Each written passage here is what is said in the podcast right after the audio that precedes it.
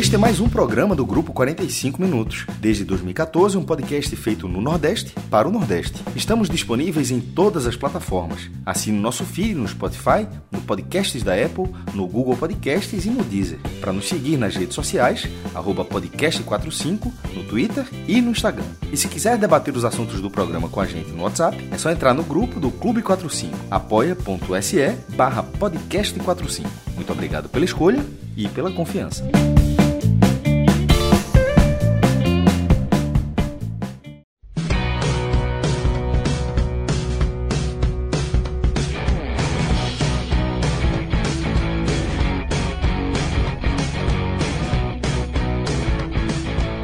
Fala galera ligada aqui nos canais do Grupo 45 Minutos, sou Cláudio Santana, estamos começando aqui mais uma live, hoje o Telecast para falar da partida do Ceará contra o Fluminense, da derrota do Ceará por 1-0 para o Fluminense no Castelão. Estou aqui acompanhado dos meus amigos Léo Fontenelle, Iago Mendes e Danilo Melo na parte técnica. Vamos começar falando do jogo, né? O jogo que abriu a 35ª rodada da Série A do Campeonato Brasileiro. E depois que a gente falar dessa parte do Ceará, vamos ter o podcast Raiz aí com o time completo. Hoje vai ter futebol, vai ter política, vai ter de tudo. Tem muita gente em recuperação, né, depois de ontem, mas hoje já voltamos à realidade, né, Léo? Um abraço para você, e a realidade do futebol é mais dolorosa, né? Pois é, Cláudio, e foi justamente o que eu falei ontem, né, à noite, assim, a gente não tem um minuto para ser feliz, assim. O torcedor do Ceará já foi lembrado que hoje tinha jogo e que nada mudou, efetivamente, e que a tendência é que a gente visse mais do mesmo, como a gente viu aqui em campo. E mais uma vez, é uma frase que a gente repetiu bastante, né, Iago, esse ano, parece que a gente vai falar do mesmo jogo novamente. Mas é isso aí. A gente está acostumado já a repetir. Fala, Iago, tudo certo? Como é? Acompanhou esse jogo tranquilo, fez a matéria Paninha 45 também, né, então já foi com o máximo de atenção para acompanhar o jogo. Agora, veja, eu confesso que em alguns momentos eu achei o jogo bem chatinho, viu? Teve uma hora que eu fiquei meio... perdi a atenção, assim, do jogo, porque tem uma hora que o jogo ficou meio... poucas emoções, né? Acho que principalmente foi isso. Principalmente no início do segundo tempo, né? Porque a gente viu uma dinâmica com o Fluminense propondo mais o jogo, tendo mais posse de bola, e era quem dominava as ações de ataque. Aí, quando o Fluminense parou de conseguir chegar, o Ceará tampouco conseguia chegar também, né? E quando conseguia chegar, tinha gente pouco inspirada que atrapalhava na formação de contra-ataques. Então, assim, é uma partida que vai ser um mais do mesmo, mas apesar de tudo, pode ser até que eu seja meio fire, assim, porque, por incrível que pareça, eu acho que o time com o Juca hoje melhorou do que vinha apresentando com o Lúcio. Léo, e agora para a gente começar a análise, né, propriamente dita do jogo, queria a tua visão sobre o jogo, né? 1-0, gol de Cano, teve Kleber expulso ainda, numa expulsão bizarra, assim, o cara vem atacar, vai pro ataque, né? Chega, se enrola todo com a bola, perde a bola, comete a falta e é expulso, e acabou que prejudicou, né? O Ceará ficou com -1, perdeu por 1-0 pro Fluminense, são 8 jogos, né, seguidos sem vencer. A última vitória foi no dia 10 de setembro sobre o Santos. Uma situação complicada, né, na zona de rebaixamento, 17º lugar, 34 pontos. Mas aí, Léo, eu queria... São 9 jogos. São 9 jogos. Ainda diminuiu. A maior sequência é sem vitória do Ceará na competição. É um time que venceu pouco, né? O Ceará venceu 6 vezes. Tem uma vitória nos últimos 17 jogos. É muito pouco. Mas, enfim, Léo, queria a tua visão sobre esse jogo aí, mais uma derrota do Ceará, né? Mais uma derrota, e como os números, eles são bem úteis para descrever o que é o ano do Ceará, o que é a gestão do Ceará, o que é o mental desse grupo, como é gerido o departamento de futebol do Ceará. Eu acho que os números, eles são um tapa na cara do torcedor. E a cada rodada, esse tapa, ele é reforçado, ele tem mais força. É um elenco sem poder de reagir. É uma sensação que se se fica cada vez mais clara de que não existe qualquer poder de reação, não existe qualquer tentativa de alguma mudança que venha criar um fato novo, uma reação, não existe.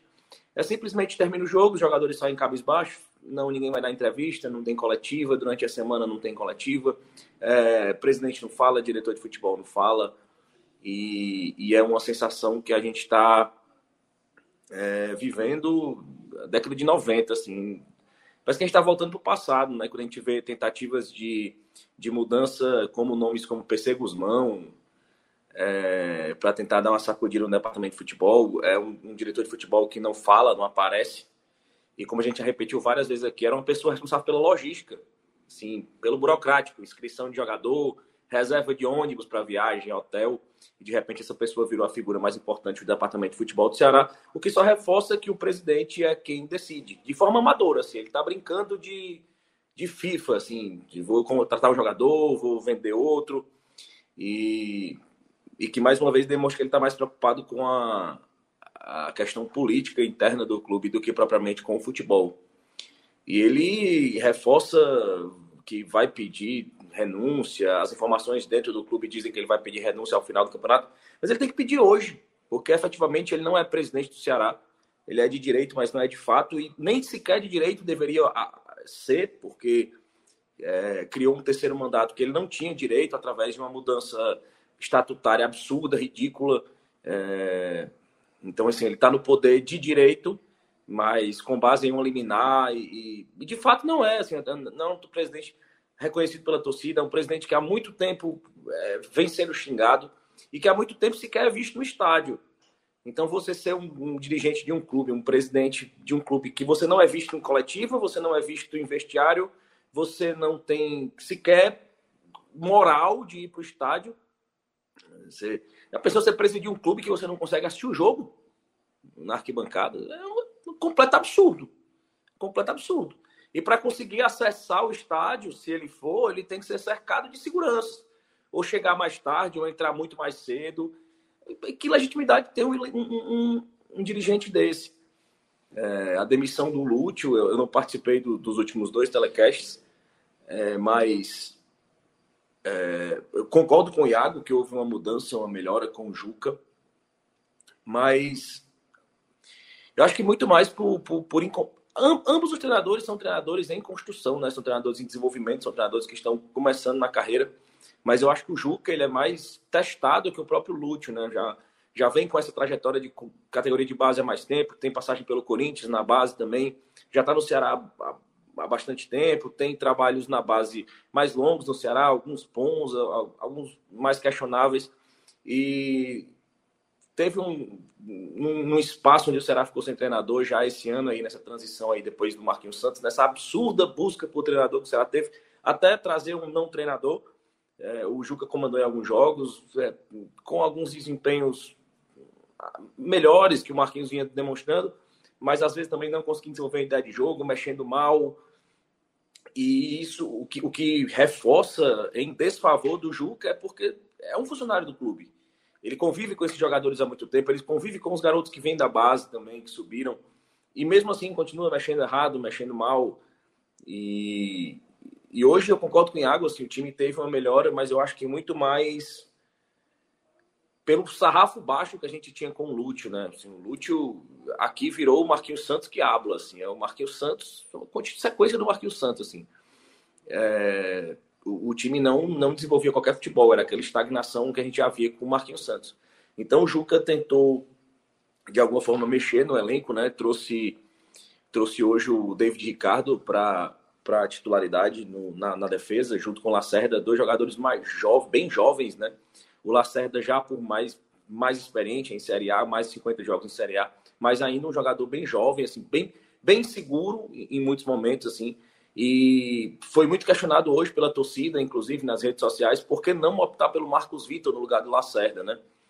Mas acredito que a questão experiência pesou, né? Você colocar 2 garotos de 20 e poucos anos ali, com bem menos jogos de Série A que o Lacerda, não seria muito seguro, assim, fez a opção pelo Lacerda, o Juca, E também optou ali por voltar com a trinca de volantes ali. É o sistema que o Dorival usava, que a torcida pedia muito, assim. Foi o pouco que deu certo do Ceará desse ano foi o esquema de 3 volantes do Dorival, que inclusive era questionado com o Dorival, mas que trouxe resultados. Então ele trouxe ali o Richard, o Sobral e o Richardson fazendo uma trinca de volantes ali.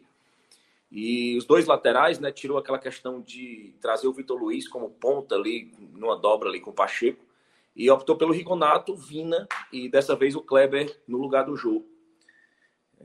Talvez pela questão do ritmo, mas que se mostrou ser uma decisão errada, né, no futuro, mais na frente do jogo.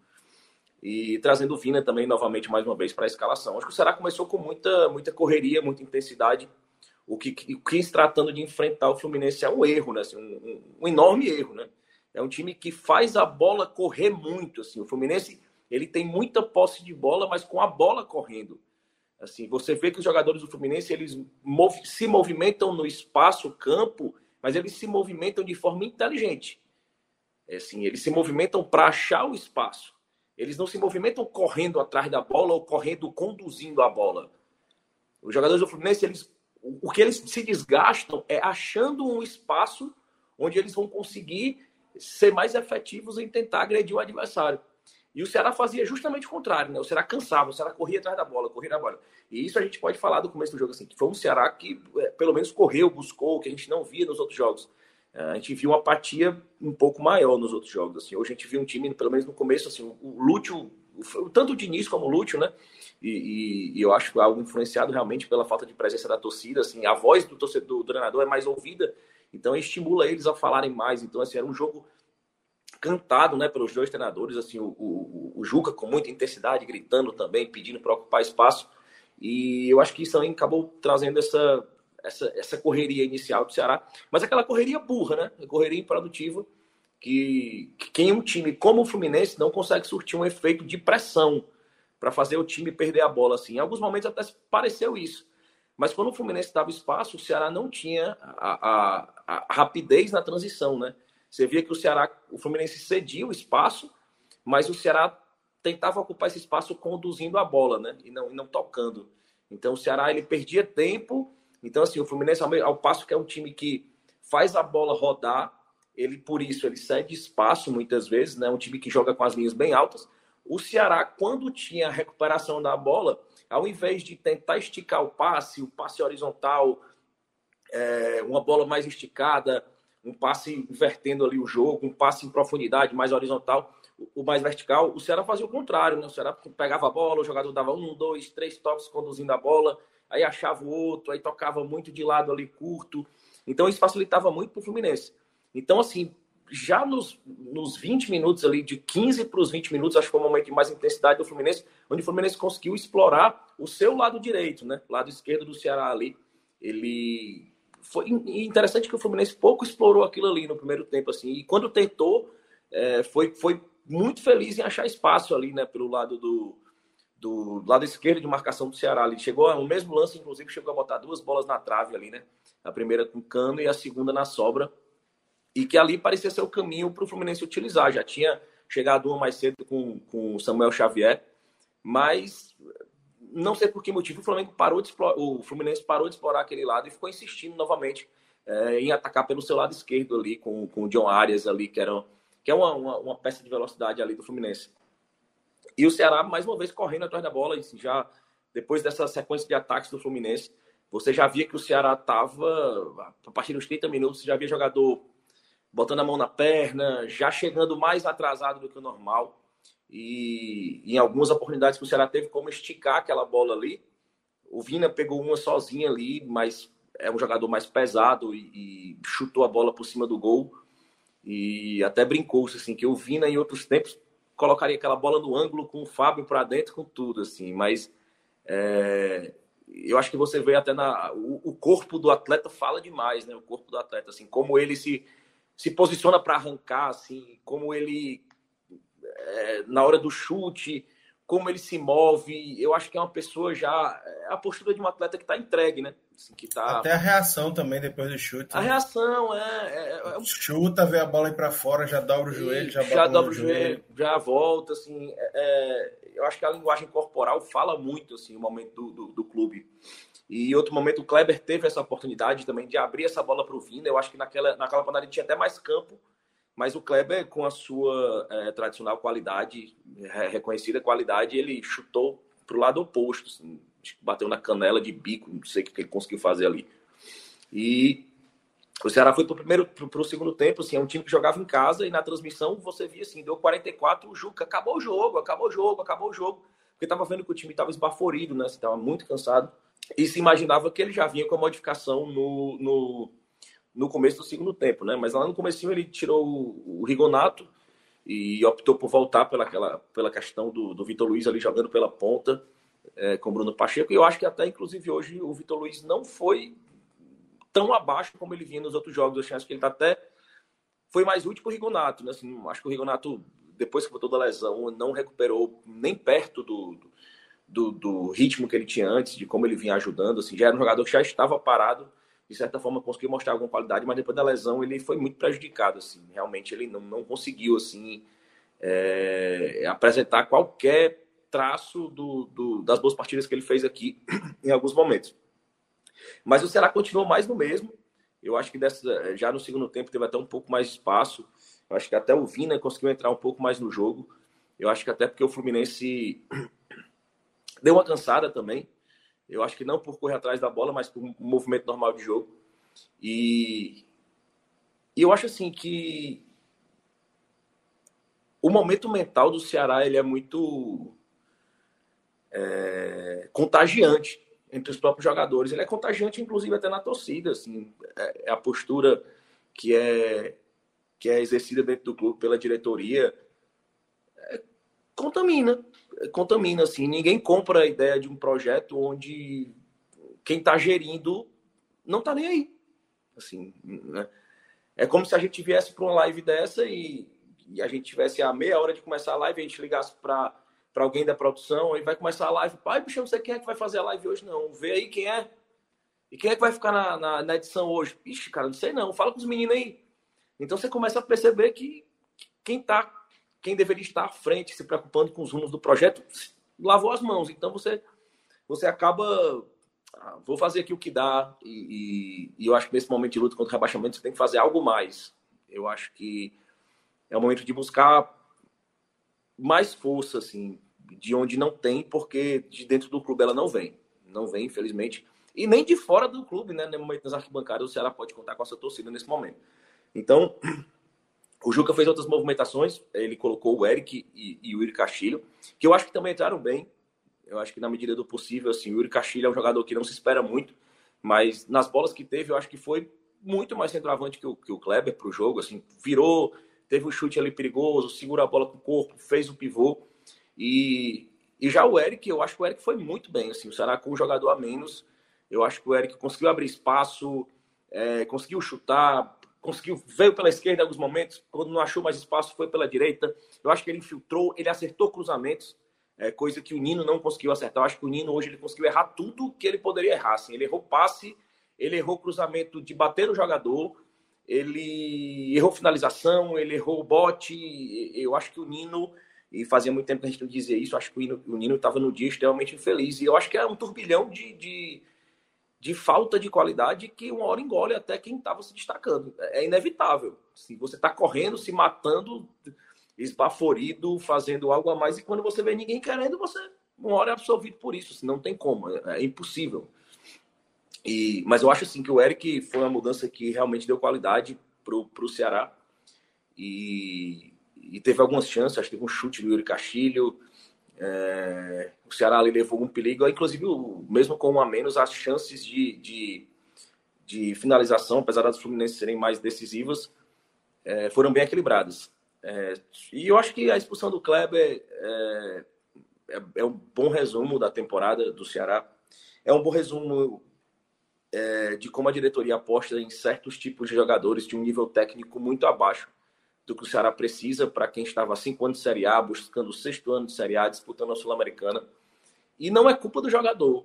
Assim, eu acho que diferentemente, assim, eu acho que é um sentimento diferente da torcida em relação a quando o Vina comprometeu aquele resultado. É um sentimento de um jogador que realmente não tem qualidade. Assim, ele não está lá por culpa dele. O maior culpado disso tudo é quem colocou ele lá. Assim, é um jogador que tem sua utilidade, mas é um jogador que não tem qualquer base técnica mínima. Assim. É um jogador que, no próprio jogo contra o Cuiabá, perdeu uma bola praticamente dentro da pequena área com o gol aberto. É um jogador que na Copa Sul-Americana driblou o goleiro e chutou a bola para fora. Contra o América Mineiro, um jogo decisivo que poderia ter levado o Ceará para a Libertadores, ele perdeu um gol também com a trave vazia. E é recorrente. Em momentos decisivos, a gente tem o Kleber faltando a qualidade para fazer o mínimo. É um jogador que pode, de repente, empurrar a bola para dentro e fazer o gol, como ele pode perder um gol em cima da linha porque ele vai tropeçar na bola.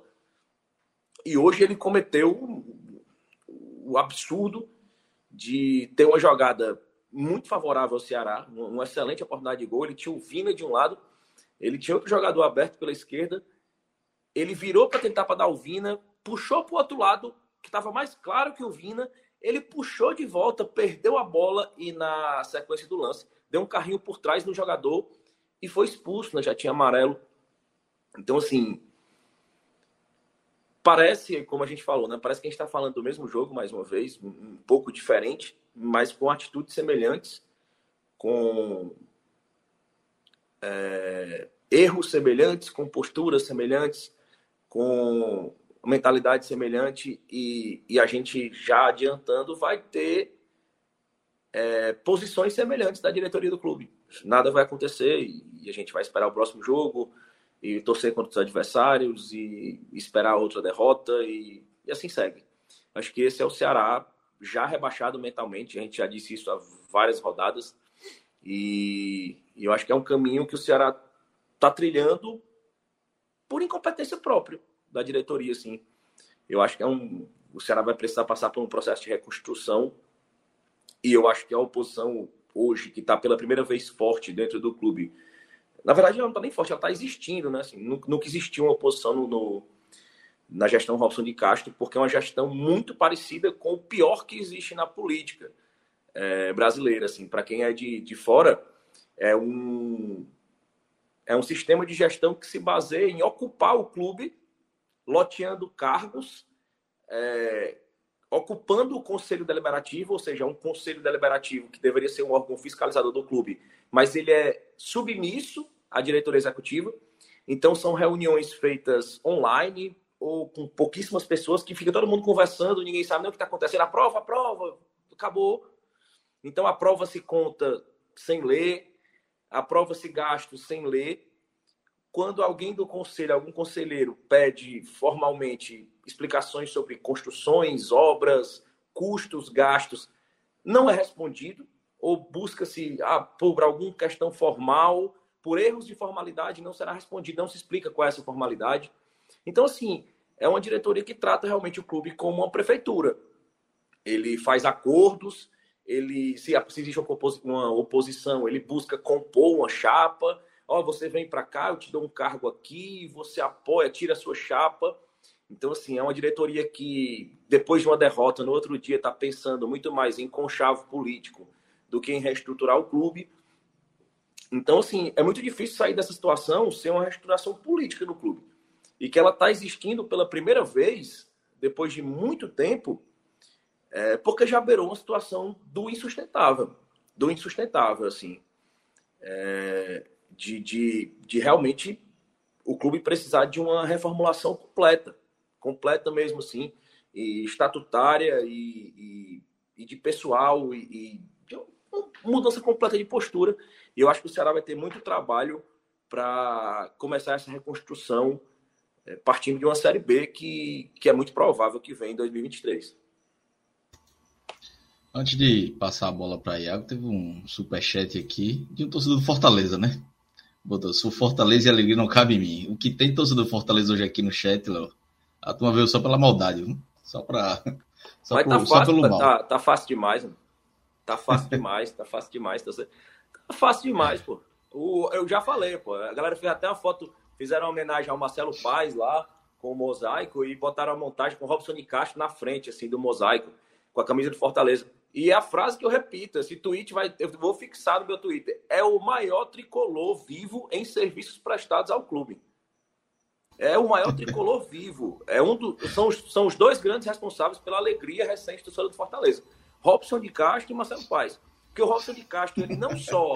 O Robson de Castro, ele pegou o Ceará acima do rival em tudo e vai entregar abaixo em tudo, como ele, inclusive, fala besteira, gerando os memes para as piadas que vão usar contra ele.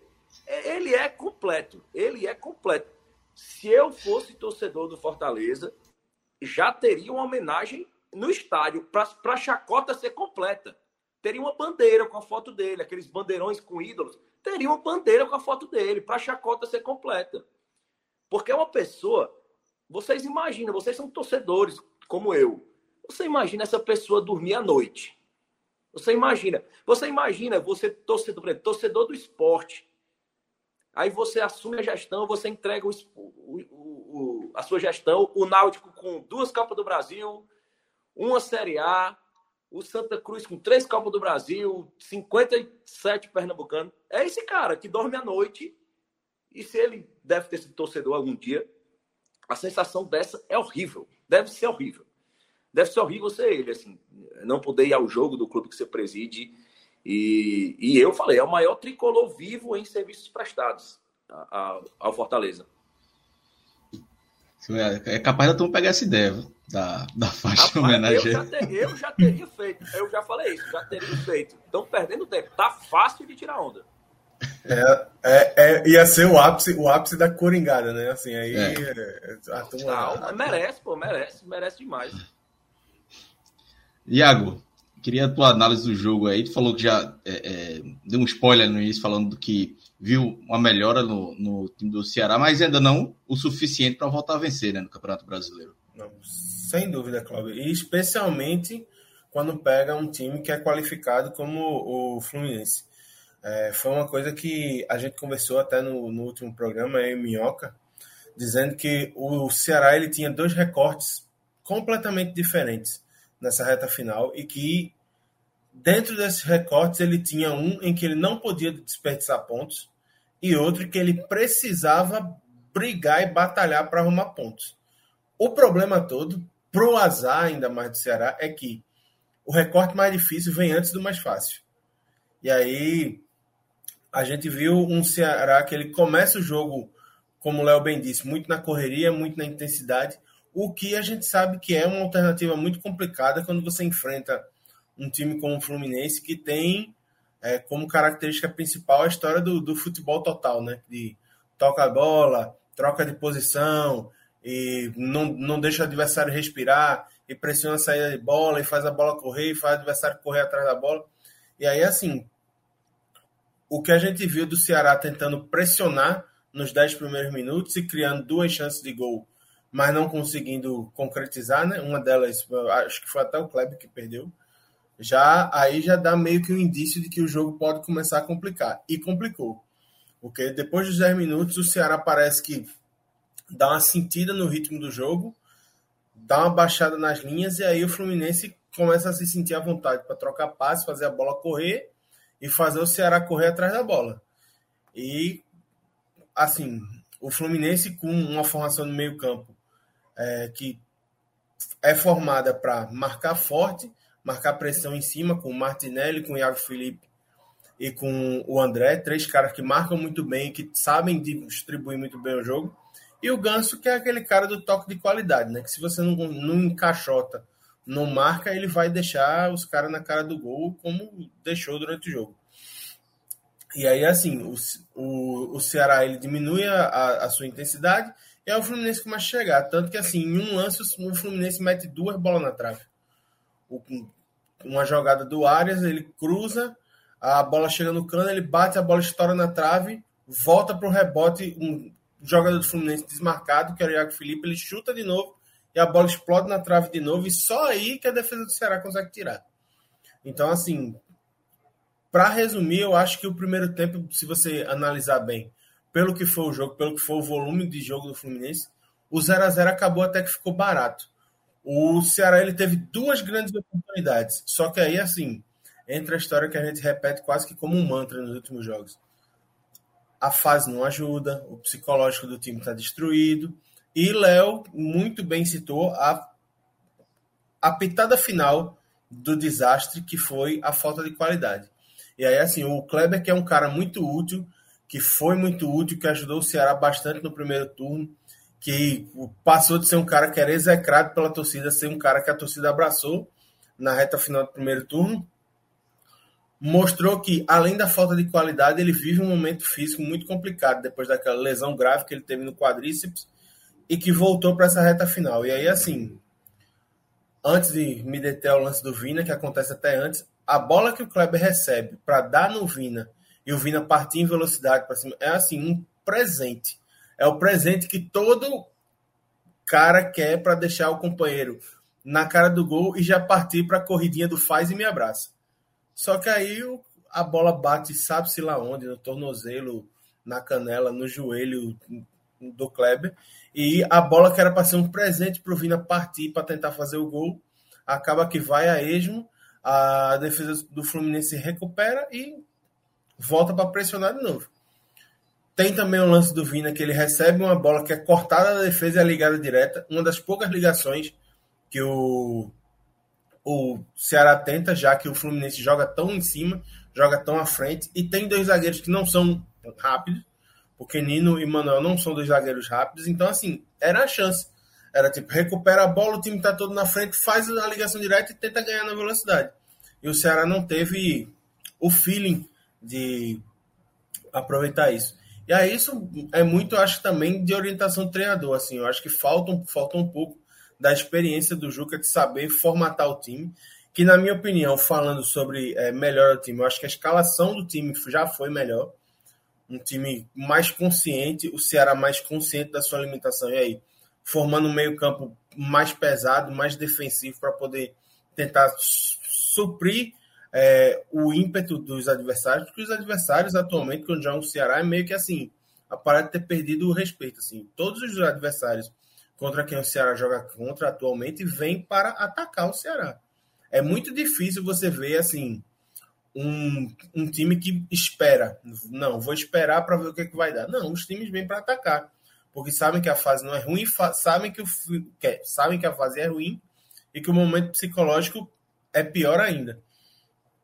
Pois bem, o Fluminense não abre o placar, volta para o segundo tempo, não sei o que acontece, que o Fluminense ele diminui seu ímpeto, continua cercando, mas não consegue criar chances, e aí o Ceará vive uns 10 minutos que ele começa a ter o vislumbre de, a gente tem uma chance de ir lá no contra-ataque e tentar fazer o gol. E aí o lance do Kleber, para mim, é muito emblemático, porque assim, é a chance mais clara que o Ceará tem no segundo tempo, certo? Nesses 10 minutos em que está num jogo equilibrado. E aí o Kleber prende a bola, não passa para o Vina, não passa, acho que era o Riconato na esquerda, se eu não me engano. Não passa, prende. Aí vem o Manuel, toma, e quando está saindo o cara dá um carrinho por trás, já tendo o amarelo. O lance, assim, acho que se fosse para eu definir o lance, eu sendo torcedor do Ceará, e uma pessoa que estivesse me contando sem eu ter visto o jogo, eu acharia que é uma piada de mau gosto. Porque, assim, é tão grotesco que, assim, você acha que é desconectado da realidade um lance como esse. E aí, assim, o Ceará fica com um a menos, o Fluminense aumenta o seu ritmo novamente, começa a tocar, o Ceará, que agora tem 10, vai ter que correr por 11 para marcar um time que movimenta muito a bola, aumenta muito o desgaste do time e em uma hora a brecha aparece. E aí o Arias recebe uma bola pela direita, tenta o chute e o Cano desmarcado no meio da área aproveita o chute, só coloca o pé e desvia no contrapé do goleiro João Ricardo, que não tem nenhuma culpa, não tem nem o que fazer no lance. E aí abre o placar, tem outras chances, e aí só no final do jogo, quando o Juca aciona o Yuri e o Eric nas vagas do Vina e do Richard, é que o time ganha uma sobrevida, mas muito na história de vamos colocar uma correria, vamos tentar imprimir velocidade, fazer uma fumaça e tentar ver o que é que acontece. Foram dois jogadores que entraram com muita vontade, certo? Entraram melhor do que os que estavam em campo, e é muito sintomático até, coisas que a gente escuta o Fábio dizer, que é assim, não pode, porque realmente um time com 10 em campo, e tendo todo esse background que o Ceará trouxe para o jogo, é muito difícil um time que briga lá em cima, sofrer essa pressão, mas sofreu. Só que faltou a qualidade de alguém para finalizar no gol e empatar a partida. Então, assim, o Ceará ele teve chances, só que não conseguiu aproveitar o que criou, mesmo com 10 em campo. E aí, assim, é até como eu coloco na matéria, o jogo de hoje, ele meio que coloca mais 3 palmos no abismo em que o Ceará se encontra. Por quê? O Ceará abre a rodada, já estava na zona de rebaixamento e vê os seus concorrentes mais diretos terem jogos que são considerados acessíveis de pontuar. E aí, assim, ele pode ver o Curitiba abrir 4 pontos, pode ver o Cuiabá abrir uma boa pontuação e pode ser ultrapassado pelo Atlético Goianiense. Então, assim, o que eu vejo hoje é o mantra que eu e Léo cantamos em verso e prosa, eu acho que desde o meio do retorno. Se o Ceará entrar na zona de rebaixamento, é muito difícil para reagir e para conseguir sair. Hoje o Ceará tem 3 jogos. Um muito difícil contra o Corinthians já no sábado, lá na Neoquímica Arena, com a torcida do Corinthians empurrando. E se quiser sonhar em permanecer na Série A, precisa arrumar alguma coisa. 1 ponto ou 3 pontos, tem que arrumar alguma coisa. O ideal era que fossem os 3 pontos, para tentar chegar aos 43 e torcer por muitos tropeços dos times que estão junto. Porque, para piorar isso tudo ainda, o Ceará está atrás de todos os seus concorrentes nos critérios de desempate. É o time que menos venceu no Brasileirão e o time que mais empatou. Então, é uma missão, assim, praticamente, assim, já entrou na história da cota do milagre. Então, é ver o que o Juca vai conseguir fazer nesses 5 dias que vai ter de trabalho. Ele já mostra a evolução do time, vendo que, assim, ele parece ser um cara que conhece mais o elenco e, por conhecer mais o elenco, ele parece conseguir formatar o time melhor que o Lúcio. Só que o problema é que a falta de experiência tão ou igual ao Lúcio faz com que ele mexa muito mal também. Então, é momento para ele tentar formatar uma equipe, tentar melhorar a análise de jogo e tentar arrumar alguma coisa lá contra o Corinthians, porque só os 6 pontos se arrumar contra Avaí fora e Juventude em casa, eu acho que não fazem o Ceará escapar, não. Léo, você falou aí que moralmente o Ceará está rebaixado, né? Com todos os problemas dentro e fora de campo. Mas matematicamente não, né? Então tem 3 jogos aí, mas como o torcedor do Ceará acreditar que é possível? Você vê alguma luz no fim do túnel aí, de uma mudança de postura dos jogadores, enfim, para que o Ceará some os pontos necessários nessas 3 últimas rodadas? Porque, como você bem falou até no seu comentário, o cenário é bem preocupante, né? Eu não vejo mudança, Cláudio, porque não, o diagnóstico de hoje é o mesmo diagnóstico de 15 rodadas atrás. Sim. São os mesmos fatos, as mesmas necessidades e que poderiam ser resolvidas com os mesmos remédios. E não foram resolvidos há 17 rodadas, há 15 rodadas atrás. E não vão ser resolvidos agora. Assim, foi a demora na demissão do Marquinhos Santos, foi a demora na escolha de novo técnico, foi a escolha errada de um novo técnico, foi a falta de intervenção no grupo, em alguns momentos, chamar algumas lideranças, afastar algumas, se fosse o caso, a demora de tirar do grupo jogadores que não agregavam, não jogavam, estavam ali, o próprio Dentinho, Matheus Peixoto, eram jogadores que eram para ter sido retirados do elenco, o que eu acho que foi a situação, até que tuitei sobre isso, assim, é a situação mais cômoda para o jogador como o Dentinho. É o cara que chegou, recebeu em dia, não jogou, nem se condicionou fisicamente, não levou a sério, saiu da Ucrânia para passar férias aqui e faltando ali 15 dias para o rebaixamento, mas vou aqui rescindir, vou abrir a mão aqui de alguma coisa que eu tenho e vou curtir minhas férias longe dessa cobrança aqui de me obrigar a correr ali de manhãzinha e ficar ouvindo pressão de torcedor, piada na internet. Vou curtir o resto das minhas férias. Eu acho que só se faz isso num clube sem comando. Se num clube com comando, o jogador não se sente à vontade para fazer esse tipo de... ter essa falta de caráter. Eu acho que o jogador num clube de postura não se sente à vontade. Porque o dirigente chama o cara e diz, mas tu tá de brincadeira, cara? Tu tá recebendo em dia. Nem para se condicionar, pô, tu tá aqui há tanto tempo. Tu continua com o mesmo peso, pesado, sem treinar, sem ser útil. Vamos resolver isso aqui. Entendeu? Assim, o jogador se sente à vontade até para fazer o clube de besta. Eu acho que é muito isso no Ceará. Então, assim, nenhuma postura foi tomada. O Ceará não tem uma equipe de apoio psicológico aos jogadores, você vê que é uma questão mental com dificuldade. O Richard perdeu o irmão, claramente não está bem psicologicamente. Hoje foi mais uma partida horrível do Richard e que o Juca teve contribuição nisso, porque era para ter tirado o Richard e não o Vina, mas naquela reta final ali de jogo. E o próprio Galhardo chegou a mencionar isso recentemente em um podcast onde ele participou, que em 2019, quando ele estava no Ceará, ele perdeu a avó dele, foi para o enterro, ficou abalado psicologicamente, queria não voltar mais para jogar a temporada, foi convencido pela família a voltar a jogar para terminar a temporada. Ele voltou e quando chegou no clube ele disse que ninguém está precisando de alguma coisa, vai ter uma psicóloga ali acompanhando, você quer ficar fora do próximo jogo. Ele chegou na quinta e sábado foi escalado para jogar, assim, segue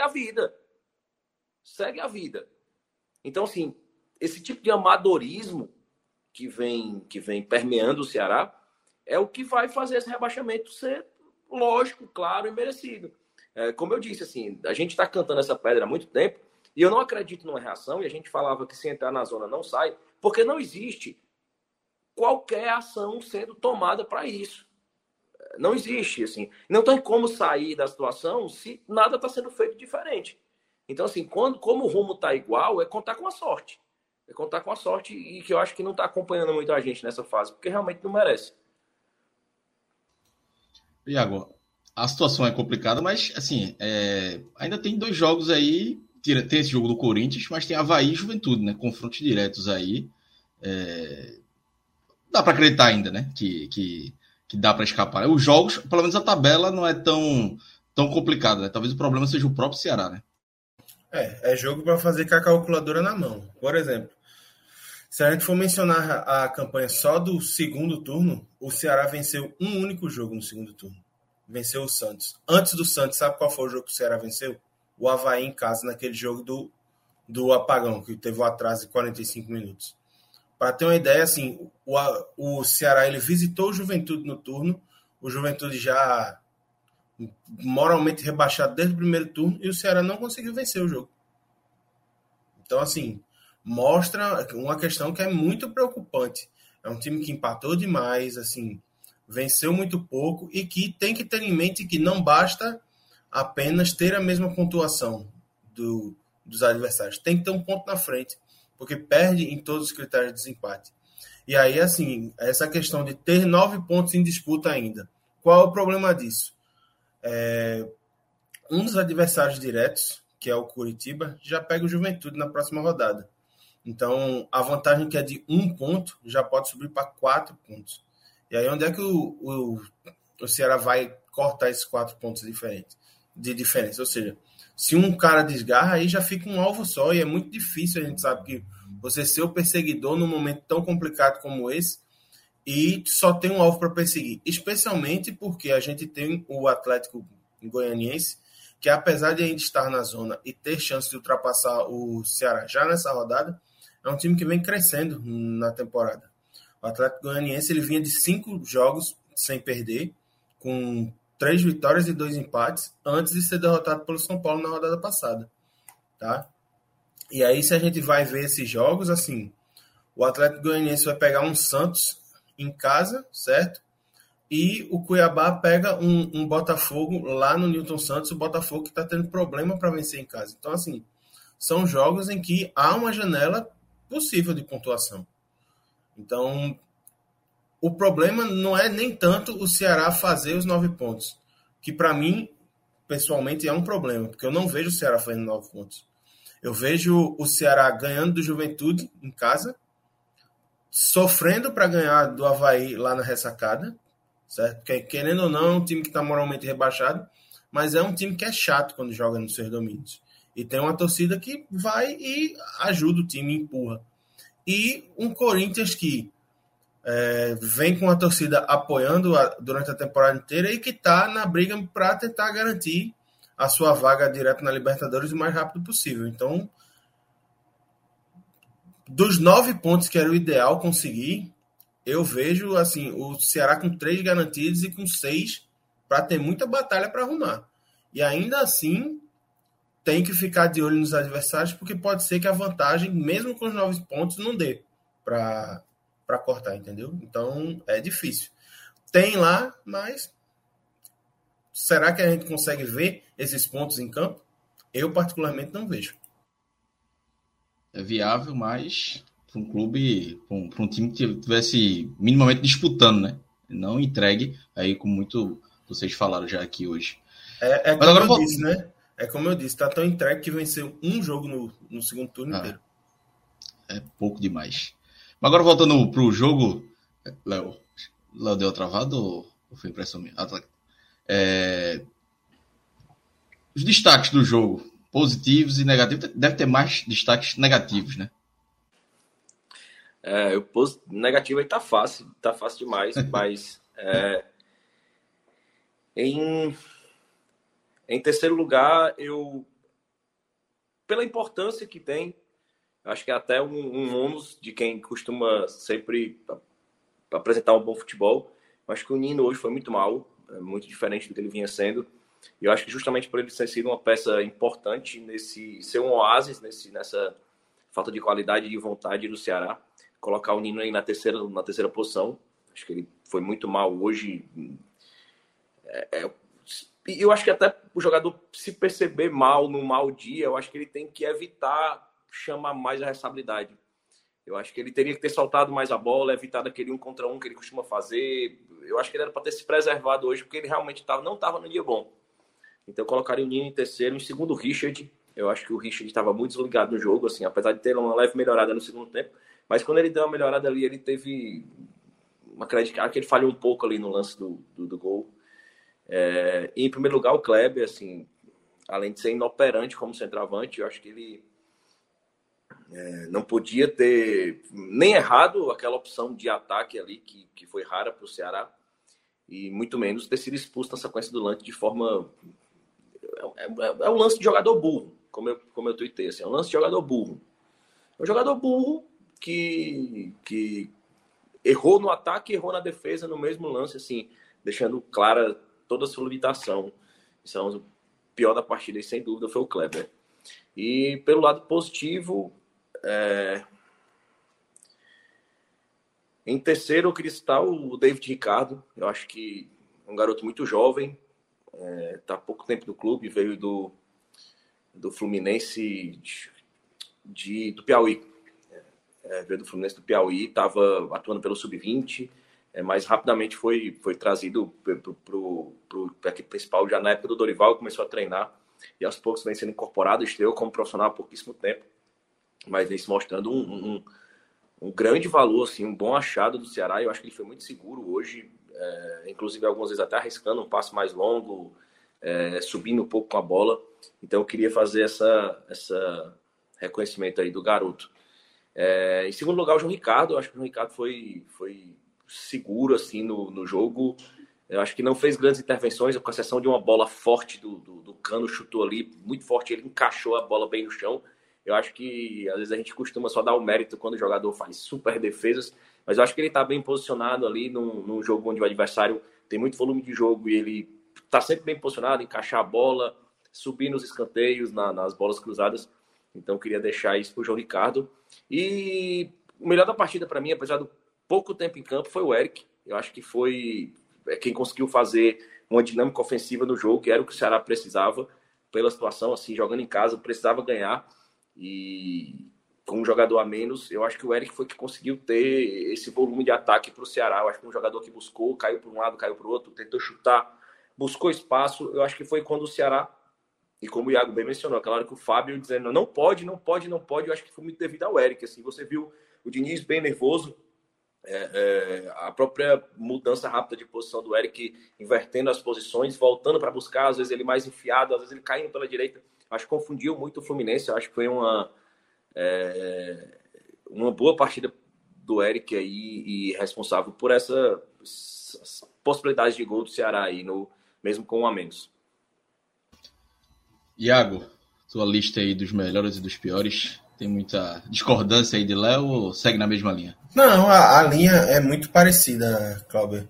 E aí, assim, só o meu pódio negativo que eu acho que ganha mais uma vaga, porque o Nino realmente ele fez uma partida muito abaixo do que a gente está acostumado a ver. E eu acho que, assim, Eu acho que esse posicionamento dele no pódio negativo é muito mais uma resposta ao que a gente sabe que ele pode produzir e em que ele pode agregar, tá? Do que a partida ruim, porque ele tem respaldo, tem muito respaldo, e a partida, apesar de ter sido abaixo, não foi uma partida que comprometeu, entendeu? Então, eu vou colocar ele em terceiro lugar. Em segundo, eu vou colocar dois dos três volantes, assim. O Richard, por todos os motivos que o Léo já falou, que perdeu o irmão, é um cara que parece não estar tendo acompanhamento e que parece que alguém puxou da tomada ele. E ele está indo conforme o barco é soprado para lá e para cá ao longo dessa temporada. Assim, ele não parece estar com a cabeça no jogo, e aí é constantemente, você vê ele constantemente desligado, vê ele com a bala de confiança. E o outro é o Richardson, que se na fase boa com o Dorival ele era o cara do equilíbrio do meio campo, certo? Era o cara da força de marcação, era o cara que era o motorzinho do time mesmo, que pegava a bola na defesa e carregava o time para o ataque. A gente não consegue mais ver nem essa força de marcação e nem essa capacidade de ser o cara da primeira bola. Então, assim, mais uma vez eu achei ele desligado em campo, desatento na marcação. E como o Léo muito bem disse, assim, depois que o Fluminense aumentou o ritmo e que o Ceará viu que gastou energia demais nos 10 primeiros minutos, ele foi um dos primeiros a acusar o golpe e começar a chegar atrasado em quase toda a bola, porque parecia já estar cansado, entendeu? Então, eu deixo a dupla de volantes. E para encerrar, o Kleber, assim, é daquelas partidas que todo jogador tem na carreira e que deve, assim, esquecer, porque fez tudo que não podia ser feito. Matou contra-ataque, atrapalhou o time, tomou uma dezena de decisões erradas e coroou esse desempenho todo com uma expulsão inacreditavelmente infantil. Porque se você é atacante do time, o time está empatando um jogo 0-0, está tendo alguma chance de chegar ao gol, como é que tu vai dar um carrinho num zagueiro, você já tendo amarelo e dando a chance do árbitro te expulsar? Não deu outro. O Ceará ficou com um a menos. Até conseguiu jogar bem dentro da sua limitação com um a menos, mas a desvantagem numérica fez falta. E essa falta se traduziu talvez no placar. Talvez com 11 o Ceará não tivesse dado brecha para que o Fluminense fizesse o gol. É puro exercício de achismo, mas não tem como não dizer que não interferiu no placar e nos rumos do jogo a expulsão dele. Dito isso, o meu pódio do bem é igualzinho ao do Léo. O David Ricardo entrou numa fogueira gigantesca, pegando um time que está no G4 da competição, que tem muita qualidade técnica, que faz a bola correr muito, que é muito ofensivo, que é muito agudo, que tem um atacante que está com quase 40 gols no ano, fez 21 na Série A, e mesmo assim ele conseguiu fechar os espaços, conseguiu trabalhar bem a dinâmica com o Lacerda e, dentro do possível, dentro do que dependia dele, conseguiu fazer uma partida muito digna. Então, para mim, é o terceiro lugar. Em segundo, fica o João Ricardo, porque é um cara que é muito importante para o Ceará. É impressionante como ele é regular, como ele sempre ajuda e, na hora do aperto, ele sempre está lá para fazer com que o Ceará tenha um pouco mais de tranquilidade. Mesmo quando o time não corresponde, ele é esse ponto, esse oásis de tranquilidade em campo. Então fica o segundo para a segunda posição. E em primeiro lugar fica o Eric, que na minha opinião eu não entendo como o Eric é segunda opção da ponta agora no Ceará. Como é que o Vitor Luiz é sempre o primeiro cara a ser acionado na ponta e o Eric tem que ficar esperando? Sendo que o Eric, todas as vezes que entra, joga mais, melhor e contribui muito mais com o desempenho ofensivo do que o Felipe Luiz, não, que o Vitor Luiz. Então, assim, é uma coisa que na minha cabeça não faz sentido. O Vitor Luiz nem atacante de beirada é lateral. Ok, tem um viés ofensivo muito importante, que foi o que marcou ele durante toda a carreira. Beleza. Mas tu tem um cara que faz a função, que entra e dá mais resultado. Então, pra que tu tá insistindo numa coisa que todo mundo tá vendo que deu errado? Deu errado com o Marquinhos Santos, deu errado com o Lúcio, vai continuar dando errado com o Juca. Eu acho que o Eric tem que ser a primeira opção da ponta, porque é o cara que tem dado resultado quando sai do banco. Mais uma vez deu resultado e por isso é o melhor em campo do Ceará hoje. Então, encerramos essa parte aqui do Ceará, né, da análise do jogo, dessa derrota. Para avisar para a galera, a gente ia ter o programa, o podcast Raiz hoje, mas a turma hoje tá cansada. Ontem foram mais de 5 horas de live, cobrindo as eleições, a apuração das eleições. Então, a programação, a gente vai ter o podcast Raiz amanhã e o álbum da Copa, né, também essa semana. Então, para a galera ficar ligada. E agora a gente vai falar da Bet Nacional, que é parceira do podcast 45 Minutos. A turma ganhou uma grana boa esse final de semana. Viu? Teve umas apostas aí, a banca voltou a estar acima de 5 mil. A turma trabalhou bem no esporte no sábado, eu acho. Na sexta, né? Na sexta. É. Trabalharam bem. Ganhou. Guarani. O Guarani perdeu mais de 3,5, né, do esporte, a hora de 7. Meu amigo voltou 707, velho. Foi dinheiro, viu? Teve ali uma vitória do esporte com... Não, mais de 1,5, né? E o Bahia, mas aí essa não deu. Mas só essa daí, meu amigo, já recuperou todo o prejuízo da semana, né? E amanhã, o que é que tem pra amanhã? Tem jogo da Liga dos Campeões. Tem jogo da Série A amanhã. Vamos ver se ainda tem jogo da Série A amanhã, mas tem muito jogo da Liga dos Campeões aí. Vamos ver o que a gente pode... Amanhã é a última rodada, né, Iago? Da fase de grupo, né? Então, começa a última rodada da fase de grupo. É. Boa parte dos grupos já com algumas coisas encaminhadas, mas tem alguns que tá totalmente indefinido. Então, acho que tem umas coisinhas boas pra gente apostar aí. Tem alguma sugestão aí? Esse Botafogo Cuiabá aí... Nervoso. A turma em Fortaleza, o lado alvinegro de Fortaleza é aqui, ó. Rapaz, eu tô... Abraçado com o Botafogo dentro pequenininho. A fase é tão boa que dá Cuiabá, pode botar aí. Veja, eu ia sugerir o Botafogo, pra gente fechar a torcida e a aposta. Rapaz, não dá certo não, a fase tá ruim. É pra dar errado mesmo. Então vamos pular essa, vamos deixar esse jogo... para lá. Tem a Liga de Campeões. Tem alguma sugestão aí, Iago, de algum jogo de Liga de Campeões? A bronca é porque eu não tô conseguindo ler. Deixa eu abrir aqui a tabela, porque aí fica mais fácil para mim. Porto e Atlético de Madrid, né? Mas o Porto já está classificado. Porto classificado, o Atlético de Madrid morto. Tá até pagando uma aula de boa, 2,38. Pronto, deixa eu abrir aqui, pra vitória aí fica mais fácil do Porto. Tem Liverpool e Nápoles, Bayern de Munique, Inter de Milão, Vitória Pilsen e Barcelona, né? Que o Barça já tá... Pode... Essa aí, quanto é que tá a odd do Barça? Porque... 1,36, tá baixo. Tá baixo. Mas acho que pra uma duplinha, se tentar uma duplinha, eu acho que dá. Dá uma olhada aqui. Porque... Barça e quem? Minha tela também não me ajuda muito, não. Barça e o Vitória Pilsen.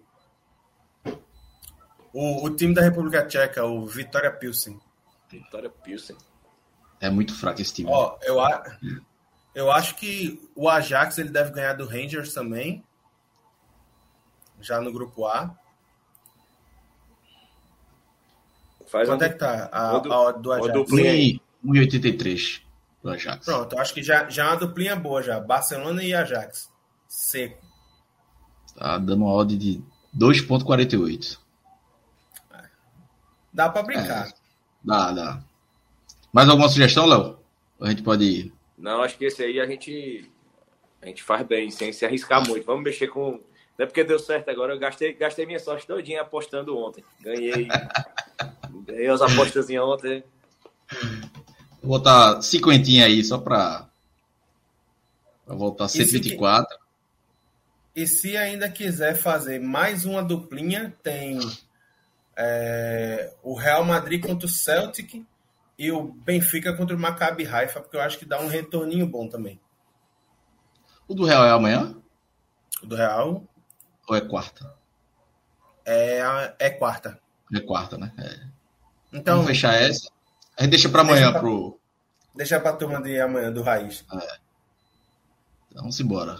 Vamos ver se vai dar certo essa duplinha aí. É aquela história, assim, se for... Eu ainda pensei assim, vou colocar o Bayern na Inter de Milão, mas vou zicar não, né? Pra zicar já tem mau caráter no grupo, que zica. Eu vou ficar de boa. O dono da banca, Rodrigo Carvalho, tá no comentário aqui. A turma gosta de perder o dinheirinho. Ele não confiou muito nessa aposta da gente não, Thiago. Vamos ver. Ele tá preocupado com o jantar dele de amanhã, mas vai dar certo, Rodrigo. Calma. Mas é isso, galera. Se cadastre na Bet Nacional com código Podcast 45. A Bet Nacional que é parceira do Grupo 45 Minutos. Então vamos ver se essa duplinha vai dar sorte para Rodrigão ter um jantar amanhã. Já tá bom, viu? Ou tá 124, né? Vem uma graninha boa aí para o jantar de Rodrigão. É um combozinho amigos, da Copa. É. Combozinho muito honesto. E caríssimo, viu? Caríssimo, viu? Mais honesto.